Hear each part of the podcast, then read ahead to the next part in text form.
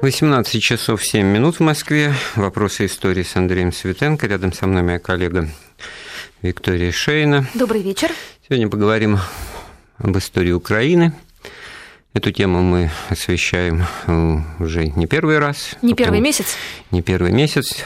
Действительно, многое в истории этой страны, когда она была частью России, и до этого действительно носит такой судьбоносный характер, ключевой, поэтому вот что бы вам хотелось отметить или уточнить по части истории, подчеркиваю три раза, истории э, этого региона, какой, на ваш взгляд, э, сюжет из нее наиболее важен для понимания того, что, может быть, происходит, происходило потом, происходит сейчас.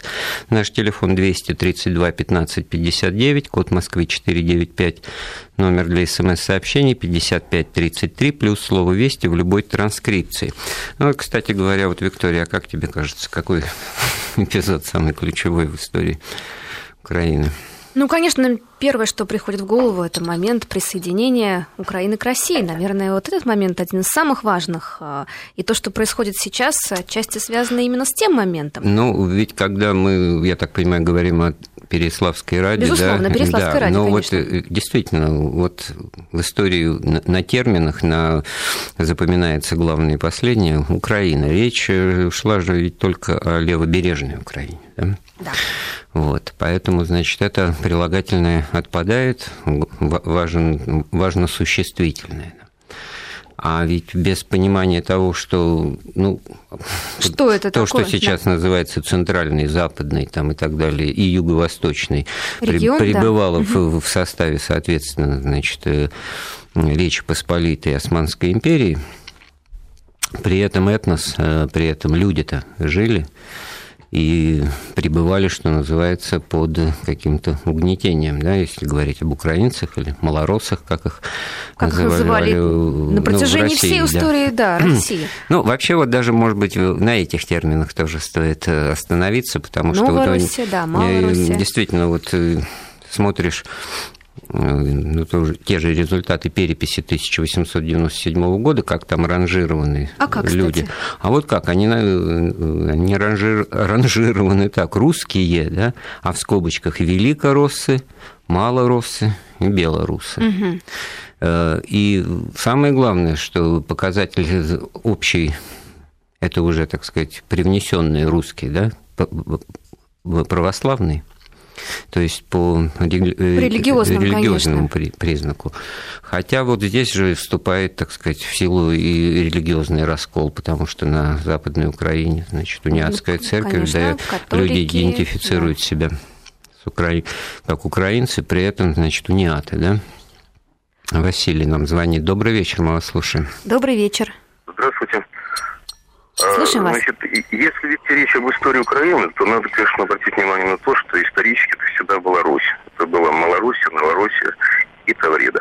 Вот. За Крым Россия лет 200 вела э, всевозможные войны. Ну и в конечном итоге лишь с приходом советской власти была образована украинская советская э, республика. Это было в достаточной степени искусственное образование, вот, оно существовало. А, Василий, у меня к вам встречный вопрос. Значит, Украинская Советская Социалистическая Республика, да? Точно да. так же, как Российская Советская Федеративная Социалистическая, Беларусь социали... Значит, только Украина была такая условно и принудительно создана, или все остальные республики тоже появились? Вот? Да, вот ваше мнение. Ну, и все остальные, там за Кавказе структурировалось, вот, Средняя Азия практически выходила из Средневековья.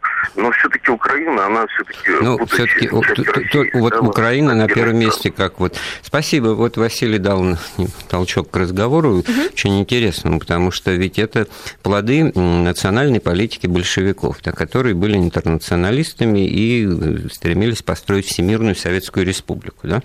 В этом смысле они сразу заявляли о том, что они интернационалисты, и какая разница между тем, какой наци... главная классовая сущность человека. Месте, да. Безусловно, и на, и на втором тоже, и на многих следующих местах, да, потому что вот... Но при этом игнорировать национальный вопрос... Не получалось, конечно. Они не могли, не просто могли. не могли, и вот их решение национального вопроса заключалось в лозунге о праве нации на самоопределение вплоть до отделения. Однако. Вот. Однако кому-то это право было предоставлено, и, кстати, это и объяснялось, почему вот финский пролетариат, значит, дорос до того, чтобы иметь свое государство, там, значит, польский тоже, а вот какие-то другие, там, ближе к Москве нет, это уже другой вопрос. Понимаете, вот операция сознания какая происходит. Э, ведь Украина и украинцы как этнос, как, и как национальное самосознание возникли не в, не в 1917 году. Как раз вот ближайшее следствие крушения монархии, февральской революции, это взлет того, что мы называем сепаратизмом, взлет э, националистических ну, да, национально-освободительного да. движения на окраинах Российской империи, характерный не только для Украины, но, естественно, для Прибалтики, для Закавказья и прочее прочее. И вот здесь очень интересно, значит, просто завершаем, конечно, вернемся к этому тезису, потому что он ключевой, тоже вот название «Русь». Ну, все учились, ну, Киевская Русь, Киевская Русь. Конечно, Русь, конечно, русы. Конечно, кстати говоря, само слово в переводе, так сказать, со скандинавского русы. Скандинавское слово при этом. Да, это грибцы, да, угу. так их называли, так они сами себя называли, и так это в документах с 8 с 9 века уже из византийских источников перешло. Ну хорошо, нас ждет Лариса, да? Да, Лариса Ивановна, добрый вечер. Добрый вечер. Лариса Ивановна, слушаем вас. Скажите, пожалуйста, а какие отношения были э, между нашими народами во времена крещения Руси? Между нашими народами, вы имеете в виду между украинским? Да, которых вот... Да, и назывались, да. Ли, они, да. назывались ли они вообще украинцами? Вот. Да вот именно что Это нет. Как раз ключевой да момент, вот именно конечно, что нет. Что... Тут надо понимать, э, к истории не просто бережно надо относиться, а с пониманием того, что, так сказать, ну, есть какой-то там четырехлетний возраст, в котором человек тоже что-то соображает, но ему имеет смысл рассказывать только сказки, он через образы все воспринимает, да, и так далее. Значит, есть понятие э, этногенезиса, развития этноса, значит, семья, род, племя, национальность, нация. Это вот э, те, те, те этапы э, развития значит, общностей человеческих. И, естественно, в X веке крещение Руси, это 988 год, мы ну, еще... официальное крещение да Руси, так-то ведь и раньше же были, э, принимали крещение это Ольга-то приняла раньше чуть-чуть? Ну, я вот, э, да, вот... Я вижу, как вы отпрянули один, Один-два человека, да, не считается. Княгиня Ольга, да, она в личном плане была христианка, но не распространяла это, свою веру на всех, причем в добровольно-принудительном порядке. Так да. что вот правильно, к вопросу Ларисы Ивановны, значит, не было вот этих понятий, которые, по сути, отражают понятие национальности, складывающиеся уже в новое время исторически э, в России, ведь э, если посмотреть источников, то Руссия, вот тут тоже вот это Роусия, как вот из Руси слово Россия вырождается, выкристаллизовывается. Уже вот, скажем, никакой иностранный язык этого отличия уже не улавливает. А мы тогда мы а, понимаем, а, а для нас это принципиальная разница, да. потому что сказал Русь, значит, ты говоришь о каких-то древнейших замшелых временах, когда Или еще не... обобщая все. Да. Вот а говоришь о России, да. это уже осовремениваешь на сегодняшний день. Вообще вот в 90-е годы 20 века, когда распался Советский Союз, была очень бурная дискуссия, она вот к счастью, сейчас вот скажу, шла исключительно вот в таком, значит, академическом стиле, это борьба за, за исторические приоритеты, без выхода на улицы, без значит, вот всего того, что, к сожалению, мы сейчас наблюдаем. И э, заключалась она в том, что кто у кого украл название, потому что выяснилось, что украинцы очень обижаются на это слово «Малороссия», потому что, вот, оказывается, оно унизительно Боже, звучит ну для многих. Ну, ну, «малая Россия», да? Ну, что? Вот, «малая-малая», да. Вот если бы это был какой-то цвет, может быть, так вот, как «белая Русь», да, тогда а, бы таких обид не было. Кстати говоря, Галицко-Волынская Русь, последний э, остаток вот той Руси до монгольской, э, просуществовавшая до начала XIV века, когда она была все аннексирована, так скажем, польским королевством. Вот она еще в источниках упоминается как Червона Русь. Червон, как, красная. Как Красная Русь, угу. да. Вот эта вот Червоная Русь, она вот исторически могла бы быть, то, что называется, и реалием сегодняшнего дня, но Интересно, так не сложилось. Да. При этом последние галицкие волынские князья, они вынуждены, но проводили довольно мудрую такую политику кстати говоря, Александр Невский, который ездил в Орду, заручался поддержкой того, кто был сильнее, так сказать, при этом, значит, выгоды-то очевидны, и Новгород остался цел, так сказать, и княже, институт княжеской власти на Руси сохранился. Так вот, тем же самым занимались и галицко-волынские э, князья из, рода. Это, э, э, великих князей киевских, которые, значит, заручились поддержкой папского престола, получили официальный титул Региум Майнер Руссия, то есть король Малой Руси, последний э, князь Галицко-Волынской носил. И ну, все это было, значит, под знаком необходимости борьбы с с ордынцев не было еще, поэтому а татаро-монгольским называть как бы уже нельзя. Так вот с названиями Да, вот как получается. это все интересно, да. Крестовый поход угу. собирала, значит, Европа для того, чтобы вот обезопасить свои пределы и остановить вот этот натиск степняков, кочевников с востока. Вот. Но не получилось, силы тогда были неравны. Нам подсказывают, что да. у нас еще есть звонок. Да, Сергей, добрый вечер, слушаем вас. Добрый вечер. Ну, я, наверное, опоздал, потому что в самом начале была затронута эта тема, когда вот разделялись наши республики. Нет, пожалуйста, мы можем к ней вернуться, конечно. конечно. Чего ж нет. Ну, просто я хотел немножко добавить по поводу того, что это было искусственно сделано так, чтобы ослабить русский русский этнос, и присоединялись там казахи, казаки, исконно, которые их земли были, или там русские земли, там, к Дагестану, к Чечне, Кабардино-Балкарии и так далее. То есть искусственно было сделано так, что эта нация была более мощная, а русские оставался в меньшинстве. И то есть надо заметить одну вещь. Почему-то всегда был советский человек, при этом оставались другие национальности. Сергей, да, спасибо. А вы знаете, что большевики совершенно не скрывали вот э, этой подноготной э, своей политики.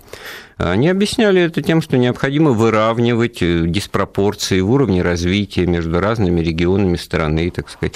Долгие века вот как, значит, русский царизм угнетал народы, навязывал им там в том числе якобы. и русификацию. Ну, почему? Ну, якобы, тыкобы, это уже, ладно, мы, мы что, уже шаг влево, шаг вправо? Это очевидные вещи, понимаете?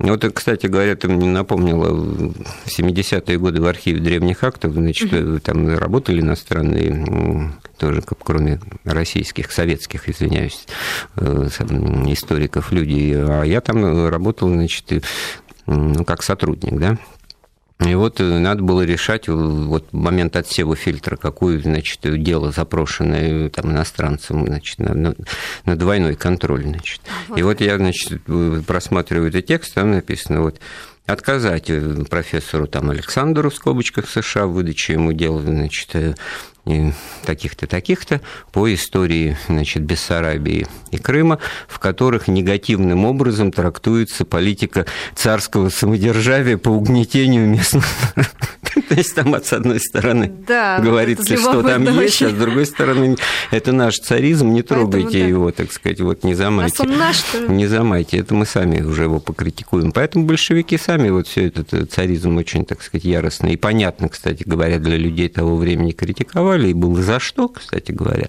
Вот. Но вот в чем это выражалось? Действительно, в сознательной передаче вот при новом административно-территориальном делении, построенном на принципе э, права, права нации на самоопределение и, вот, и появление вот этих вот национальных э, территориальных образований, республик, автономных, э, значит, союзных и национальных округов, национальных четыре деления еще было там автономии в этом смысле матрешка какая-то. Это, кстати говоря, совершенно расставляло народы в какой-то в какую-то очередь, кто чего достоин, да, вот кто-то, значит, ну, вырос и да, достоин там автономии, да, а кто-то уже, значит, да, действительно союзный характер. Вот. И э, выравнивание экономического э, потенциала за счет э, ну, передачи части территории, не говоря уже о политике потом и переселенческой, и развития, значит, всех экономических и социальных институтов, инфраструктуры, которые в этом смысле Оренбург какое-то время, правда, очень короткое, не входил в состав Российской Федерации, а, а входил в состав вот того, что называлось тогда Казахская автономная республика, и там, вот, они не имели еще в 20-е годы там статуса союзных республик. Вот. И как раз в силу того, что там Оренбургское казачество, это исконные пограничье, mm-hmm. значит, Российской империи на протяжении там, 18 и первой половины 19 веков, которые в революцию и гражданскую войну воевал за белых. Мятеж Атамана Дутова там и прочее, прочее. Вот, вот Чапаев, конечно. И в этом, в этом смысле во многом причина. И во многом причина, кстати говоря, что из территории области войска Донского были, так сказать, изъяты нынешние современные территории Луганской и Донецкой областей, которые вошли в состав Украины если посмотреть на карту дореволюционную, это все область войска Донского. А это что? Ну, Шолохов, Тихий Дон. А это Ача, это самые, антисоветчина. Да, самые очаги. Да, действительно, в гражданскую войну вот этот знаменитый указ, декрет советской власти о расказачивании, в который вообще, так сказать, сродни геноциду так, в этом смысле выглядел. Андрей, ну вот, а может, все-таки мы вернемся к вопросу Переяславской Рады, с чего мы начали.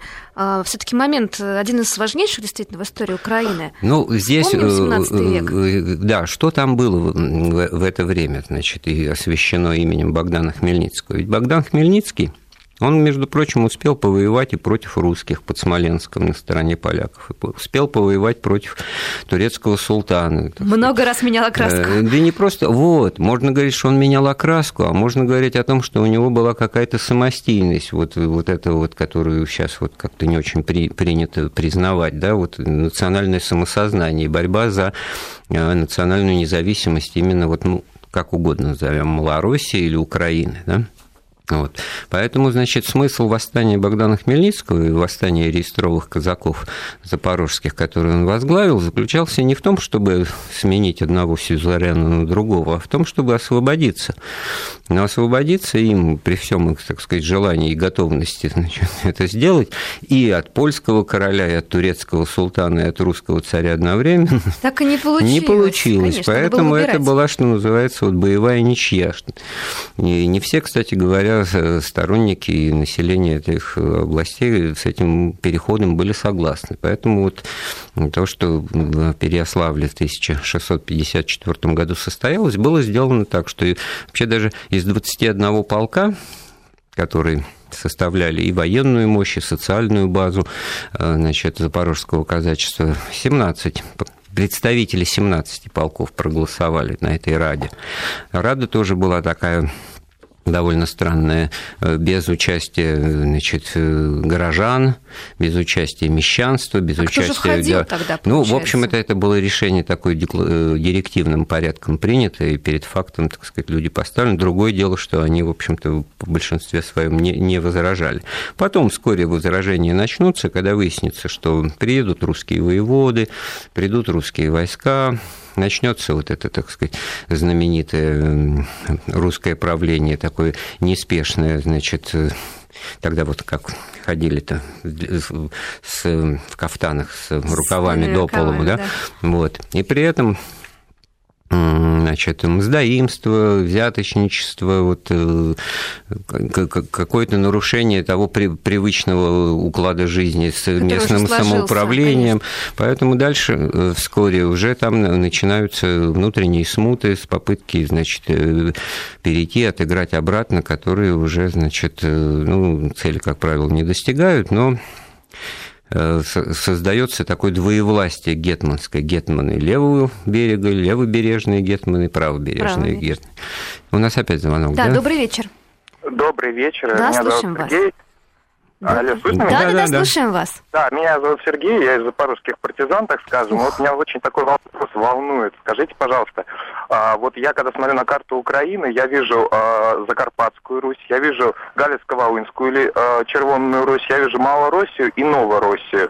Вот скажите, пожалуйста, вот сейчас вот из а, искусственно созданной Украины имеет смысл говорить о именно восстанавливать историческую справедливость, или все-таки говорить, что за 90 лет сформировалась вот это именно какая-то Украина, народ, нация и так далее, остальное. И маленькая ремарочка, что я вспоминаю все вот эти цитаты Бисмарка о том, что это целенаправленный антирусский проект. Я вспоминаю действия австро-венгров, а, немцев и американцев.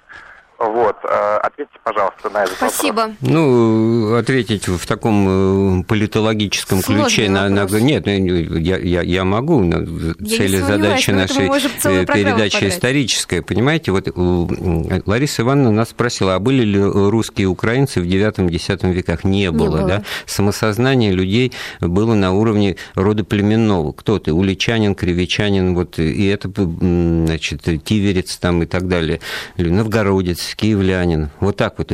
Уже в Чернигове, значит, люди воспринимали себя самодостаточно по отношению к Киеву. И когда умирал какой-нибудь князь, который долго правил, а и приходили его дети, значит, им эти уделы раздавались, то уже брат брата-то не будет слушаться. Уже начинались какие-то усобицы и войны, которые э, и были возможны потому, что опирались на вот это самодостаточное и в экономическом плане, в плане хозяйства. Ну что они за огурцами из нежи... Да, Не- свои есть. Конечно. А потом восстановление исторической Вот справедливости. теперь, значит, если, к да. вопросу о том, что на исторической карте мы наблюдаем там, ну, не столетней, я бы сказал, немножко пораньше э, давности, то, то тоже же можно говорить об украинском народе, который был вынужденно разделен и искал, значит, возможности для соединения. Тезис, так сказать, существует. Э, Поэтому западный украинец, он южный украинец, восточный и прочее. Язык и культура. Мне вот кажется, это же не просто особняком. проверочное слово, Да. ведь это же понятие национального самосознания и идентичности. Это же вещи просто мы умными э, словами говорим о том, что, ну, понятно, конечно, на каком языке ты думаешь, на каком языке тебе снятся сны, какие песни ты поешь, и что в этом смысле для тебя родное. Вот есть ли это вот в современном украинстве такое единение? Вот это вот очень большой и серьезный вопрос.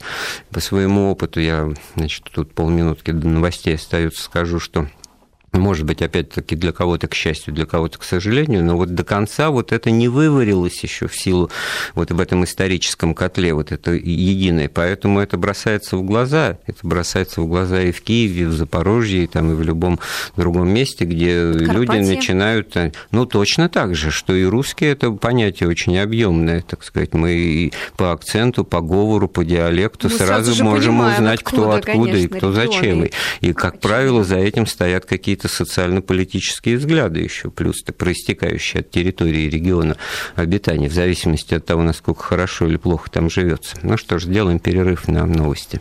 Продолжаем программу. Наши телефоны 232 15 59, код Москвы 495 и номер для смс-сообщений 5533 плюс слово «Вести» в любой транскрипции. Мы говорим о ключевых моментах истории Украины и появления Украины, и странное и неожиданное для многих, ненужное или лишнее, или естественный процесс. Вот, кстати говоря, опираясь на последний э, вопрос э, слушателя по имени Сергей, ну, действительно, вот э, то же самое ведь про любую другую страну можно э, сказать на каком-то этапе ее развития. Я сейчас вот, когда вот нарисовал себе даже вот эту карту условно, где Новороссия, Малороссия, Червоная Русь, Закарпатская Русь, э, вот югославский пример тому Очень яркий пример, становится да. ярким и показательным, потому что нам со стороны в какой-то момент казалось, что есть какие-то югославы.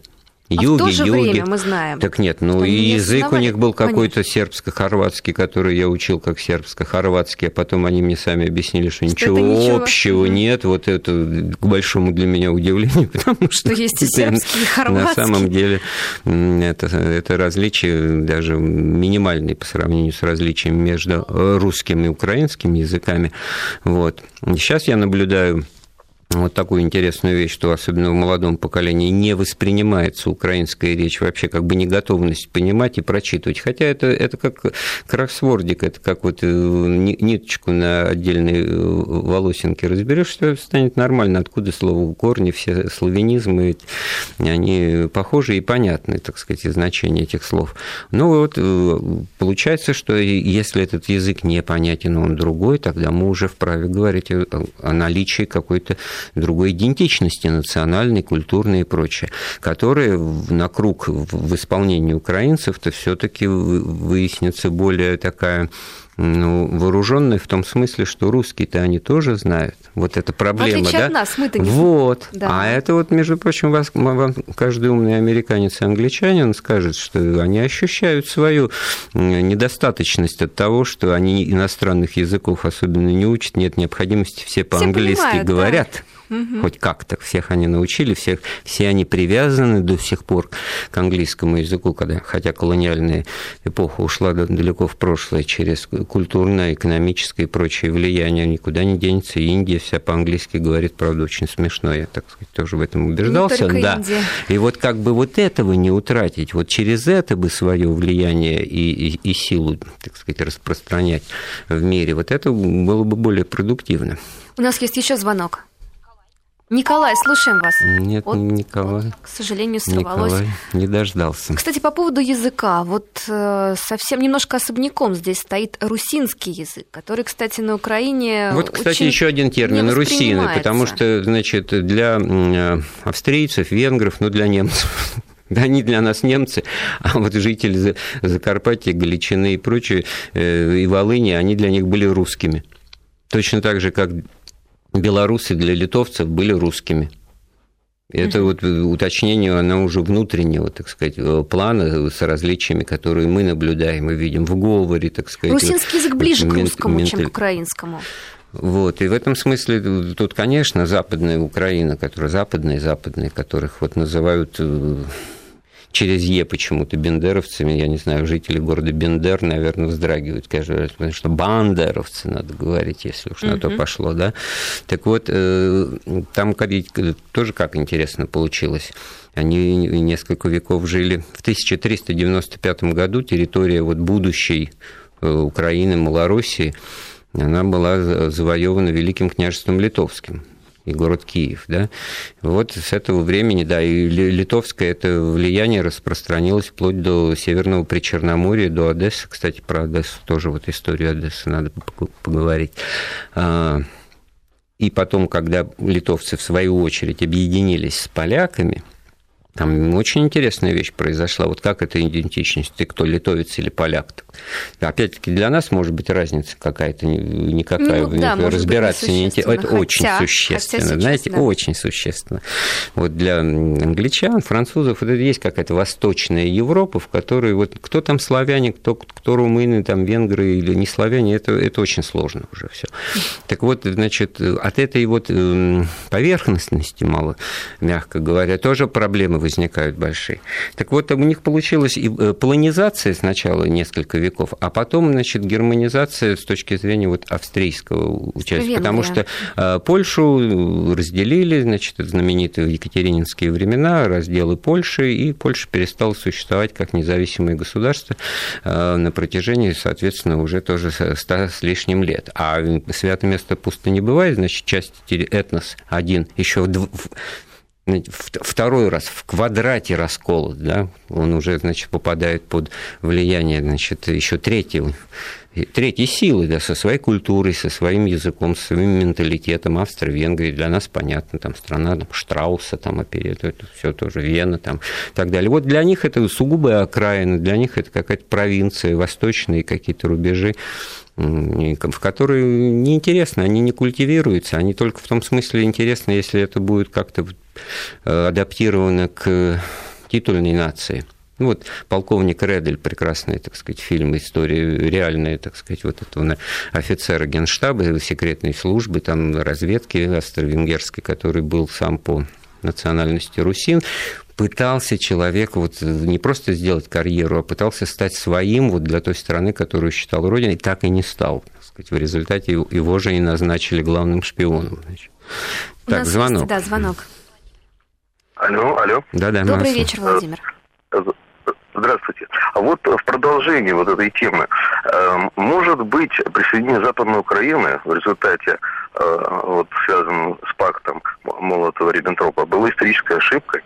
Э, может быть, э, вот, так сказать, тот этнос, что присоединился, он был связан с историей, с, с католицизмом, с православием и так далее, жил по своим представлениям. Может быть, он оказался народным, и с этим связаны и провалы в первоначальное время войны, С этим связано и практически 8 лет после войны борьбы с подпольем. Угу. И вот уход с линии Сталина, да, где все было закреплено, где был объем там, ну, тысячи в полторы было отстроено, дотов, дзотов и так далее. И перенос границы привел к тому, что мы провалились. Может быть, сегодня армия освобождения Юго-Востока должна дойти до этой линии Сталина и исправить историческую ошибку. Вот, и дать возможность этим шесть областей жить отдельно.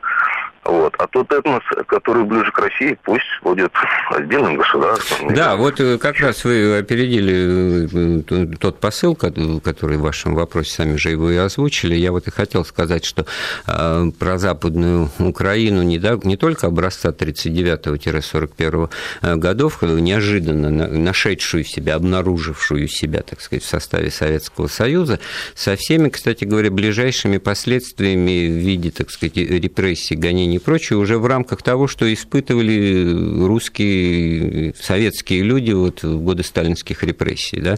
Ведь еще же такой есть момент, что вместе с этим приезжает. Вот в свое время вместе с Екатериной II крепостное право, э, с советской властью большевиками очень много красивых слов о, о дружбе народов и такая вот э, политика тоталитарная, значит, с подавлением инакомыслия и, и классовым, так сказать, и поиском классовых врагов на каждом шагу. Но здесь здесь ведь важнее сказать, насколько вот внутренняя связь, солидарность и корпоративность самого, э, самих украинцев, самих граждан Украины, вот нынешней существует, есть ли она? Вот, понимаете, ее явно недостаточно. И ну, здесь в данном случае, да, то, что мы и видим в данном случае. Но в, в историю, если обратиться, то первый опыт вот такого поиска, значит, э, единства был, э, опять-таки, в гражданскую войну вскоре после революции 17 года, когда вот в январе, по-моему, 2019 года был подписан акт Злуки, то есть акт, э, декларация о воссоединении Западной и Украины, можно сказать, Галицийской Украины, то и вот Австро-Венгерской Украины. Той части, которая была в составе империи. Ну, империи Австро-Венгерской, которая просто сама-то исчезла, канула да. в лету, разрушилась, значит, перестала существовать в ноябре 2018 года. И пошел парад суверенитетов, возникли, значит, и Чехия, Словакия, Чехословакия, Венгрия, Югославия, то есть виноват Венгрия там через запятую, они просто, так сказать, стали сами собой, так сказать, уже самодостаточны. Вот, и, и Польша тогда же, понимаете, и вот в этом смысле на Западной Украине, тоже национальное освободительное движение, уже тоже, опять-таки, двоичного, такой двухуровневого плана, освобождаясь и от гнета ушедшей империи, освобождаясь от гнета вновь, э, так сказать, нарождающейся, нарождающейся силы, потому что поляки были в силе, так сказать, и польское государство, и они были очень сильны. Ну, достаточно сказать, что польско-советская война, как эпизод гражданской войны большой в нашей стране, там, в общем-то, они э, большевиков-то победили, так сказать, будь здоров Петров, как давали тому же Тухачевскому, Егорову. У Егорова, кстати говоря, там замполитом был Сталин. Вот как. Да, поэтому, значит, Егоров дольше, дольше всех продержался в самом последнем очередь стать врагом народа. Да. Вот. И этот акт Злуки, он, в общем-то, тоже был провозглашен и во многом остался декларацией, потому что вот такой вот спайки по, по ряду причин вот. тоже не произошло. Сколько всего и остается ситуация... декларациями? Получается так. Да, Намерение да, есть. Да, в силу того, что опыт исторического существования разделенный, там украинский язык немножко другой. Но вот к вопросу о, о взглядах, о тенденции восприятия, вот кто бы думал, что, кто бы отдавал себе отчет, что тогда в 14 ну, сто лет назад, в 14-19 году, как раз среди галицийцев, галицийцев, среди э, волонян, ну, как сказать, среди западных украинцев было очень развито вот москвофильство. И в Австро-Венгрии существовали во время Первой мировой войны концентрационные лагеря, где интернированы были э, представители вот униатской церкви и много священников и, и вот интеллигенции, интеллектуалы, которые были э, Москва... про... москвофилами. москвофилами, промосковски настроенными и так далее, и так далее. Потому что тогда с Россией тоже они связывали вот идеи взлета. Определенные надежды, на, конечно, Надежды были. вот на что? Понимаете, потому что это вот концепция старшего и младшего брата. Вот надежды у тебя могут быть, значит, но все равно подзатыльник от старшего брата рано или поздно ты получишь, если, так сказать, Элемент до конца... Воспитания. Да, до конца, да, вот. А А это будет всегда, потому что старший брат не молодеет, а наоборот. Да, и в этом смысле, конечно, если вот не выходить за эти рамки, а кто в стороне, кто сбоку, кто нависает. А говорить, вот, ну, таких лабораторных условий в истории мало кому удается поиметь. И получается, что вот э, всегда для малых народов вот это вот унизительное определение, ну, вот есть такое понятие «малые народы». Значит, в этом смысле украинцы самый большой из самых малых народов, получается, потому что все таки 40 миллионов – это не так уж и мало. Да? Ну что ж, сделаем перерыв на новости. Да, мы сегодня говорим об истории Украины, о ключевых каких-то рэперных, не очень удачное слово, точках в ее э, развитии и состоянии. Наш телефон 232 15 59, код Москвы 495, номер для смс-сообщений 5533, плюс слово «Вести» в любой транскрипции. И вот про Одессу, про историю создания Одессы хотелось бы поговорить, потому что вот действительно свято место пусто не бывает. Мы, естественно, российский период нам понятен, когда во время очередной, так сказать, русско-турецкой турецкой войны, э, уже на пути к Измаилу, к тем же Бендерам, кстати говоря, э, было даже там и захватывать особенно нечего было. Там была некая каменная крепостица Энидунья, по-турецки это «Новый свет», но это Энидунья э, рядом с, с местечком, с поселением Хаджибей, которое существовало тоже на протяжении длительного времени. А Но самое удивительное, что Хаджибей – это искаженное, так сказать, турецкофицированное название вот места порта Кочубеев или Кочубеев, вот как. который, был, который был основан еще во второй половине XIV века, в момент самой вот, широкой крупной экспансии Великого княжества Литовского, когда они, так сказать, владели территорией, где стоит Киев, и вышли к Северному Причерноморью. Потом это все э, стало уже, так сказать, территорией Речи Посполитой, из которой, которую уже, значит, э, набиравшая силу Османская империя ну, где-то с конца XVI века начала вытеснять и брать реванш, и потом уже эта граница э, и пределы Османской чуть было не сказал республики, почему-то империи, конечно же, как же иначе. Империи и Каменец-Подольский, вот этого Подолья стало пограничием в силу географической э, э, рельефа местности. И основной натиск, конечно, осман пошел на Балканы. Но вот это вот как бы правый фронт, правый фланг этого, э, этой экспансии. Вот. А меня-то вот с детства, например, очень интересовало, почему такие интересные, смешные, забавные названия, которыми ну, Одесса пестрит. Ну, вот Ланжерон, Дерибас, Дерибасовская, Ланжерон, Ришельевск. Ну, Ришелье а, а ну, Ришелье как бы через трех мушкетеров было понятно, что человек такой должен быть. Но то, что Лонжерон человек, Дерибас человек, что это все, так сказать, э, генералы русской армии, сами по себе иностранцы, сами по себе чужаки. Явление и, в общем-то, так сказать, века. воевали бы и спасибо, но зачем же, так сказать, это увековечивать? Оказывается, вот это вот увековечение. В этом смысле Одесса уникальный, конечно, феномен по, по ряду случаев, потому что вот это место, оно, ну, оно просилось, конечно, на, на то, чтобы э, стать чем-то уникальным, да, но стало оно уникальным, во-первых, в силу того, что было принято решение на самом высшем уровне, что это должен быть центр, в который надо приглашать на поселение всех угнетенных турками единоверцев. Поэтому там, значит, э, греков очень много было.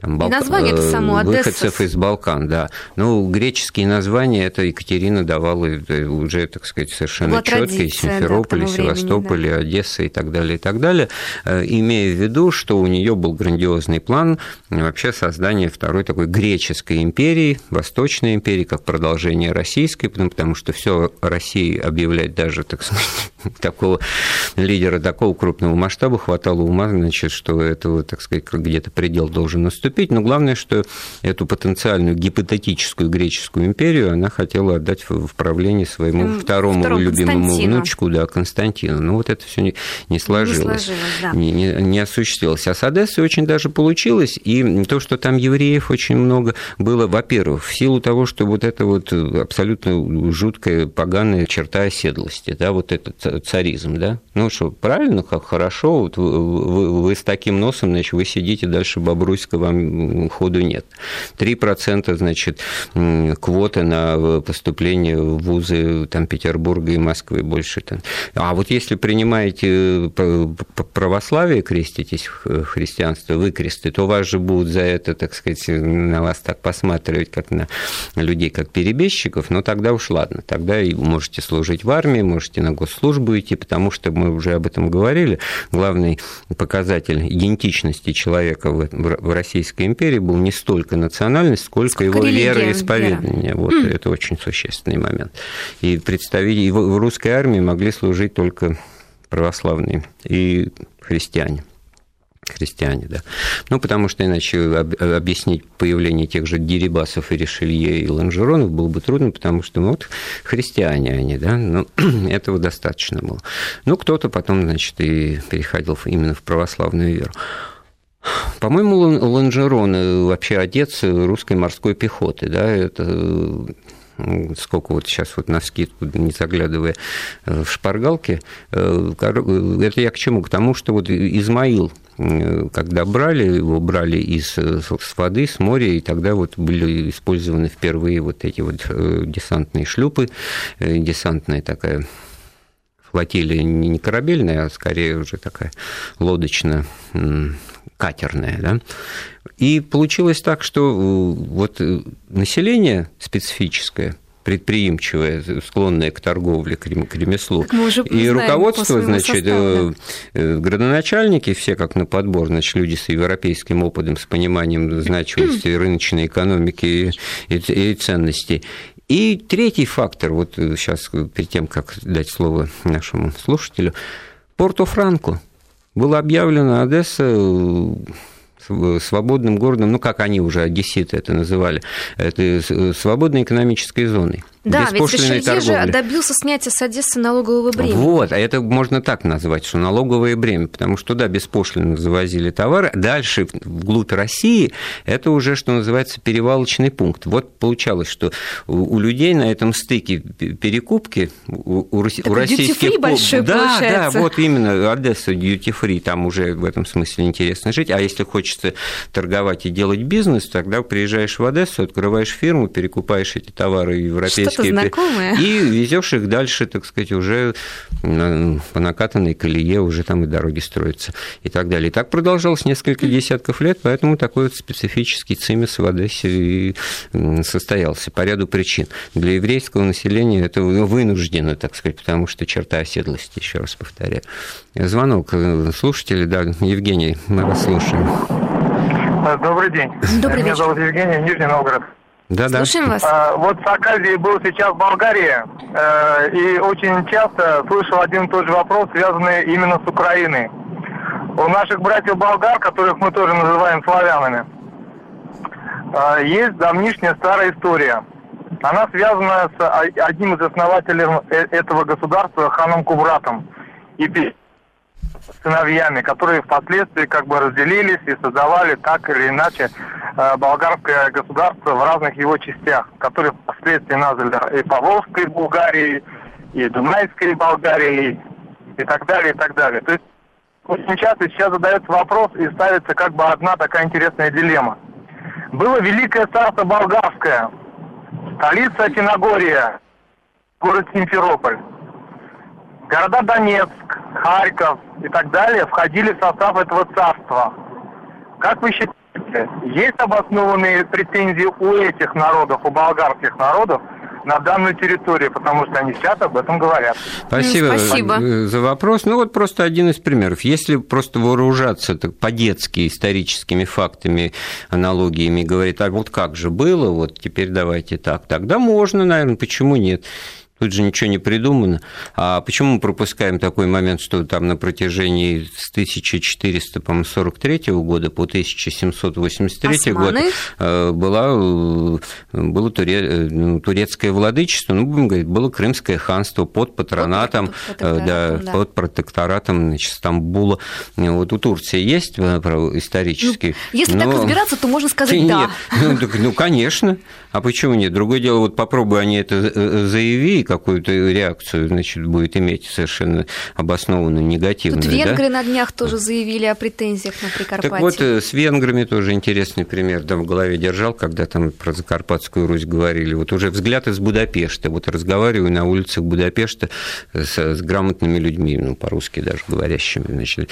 И они говорят, у нас вот, э, я говорю, вот как-то у вас вот все-таки сложно сейчас кризис, и видно, что, так сказать, ну, ну, много, так сказать, бомжей на улицах, в столице и так далее. Он говорит, да, мы никому не нужны, мы, в общем, лишняя сторона, тем более язык у нас такой, культура мы не повторим. Я говорю, ну а как же вот никаких вот брать? Самые близкие, говорят, финны, вот они нас любят, но они далеко, их ну, мало. Да. Но, говорит, зато вот украинцы, украинцы, украинцы то есть я говорю, это как, как а почему украинцы? Ну, а выясняется, что разговор вот об, о западенцах, которые, которых здесь вот венграми называют, да, и которые тут mm-hmm. вот позиционируются как вот самый западный, западный, Ужгород, да, и ЧОП, это уже такой, значит, и территории Венгрии было в свое время, но для венгров настоящих, будапештских, это укра... украинцы, это, это какой-то, так сказать, дополнительный социальный, социальный балласт. И в этом смысле конечно, уже завершая программу, значит, вот историю надо знать, ее надо учить, и в ней все, в общем-то, повторяется, но не повторять и ошибок, но понимать, что все по определенным закономерностям развивается, в которых национальность, да, работает, вероисповедание, да, работает, социальное, самое главное работать. Ведь это же видно на, на том, что происходит сегодня. Стагнационные, дотационные регионы или самодостаточные, так сказать, помноженные на вот эту вот разобщенность в этническом своем существовании, языковую, языковую культурную, вот этот менталитет, вот это и определяет позиции, к сожалению, вот большую агрессию сейчас э, вызывает, и дай бог, чтобы все-таки все пришло в норму и решалось там, где это должно решаться, за столом переговоров, а не драками и убийствами на улицах. Ну что ж, подошла к концу программы «Вопросы истории», которую сегодня провели Виктория Шейна и Андрей Светенко. Слушайте Вести ФМ.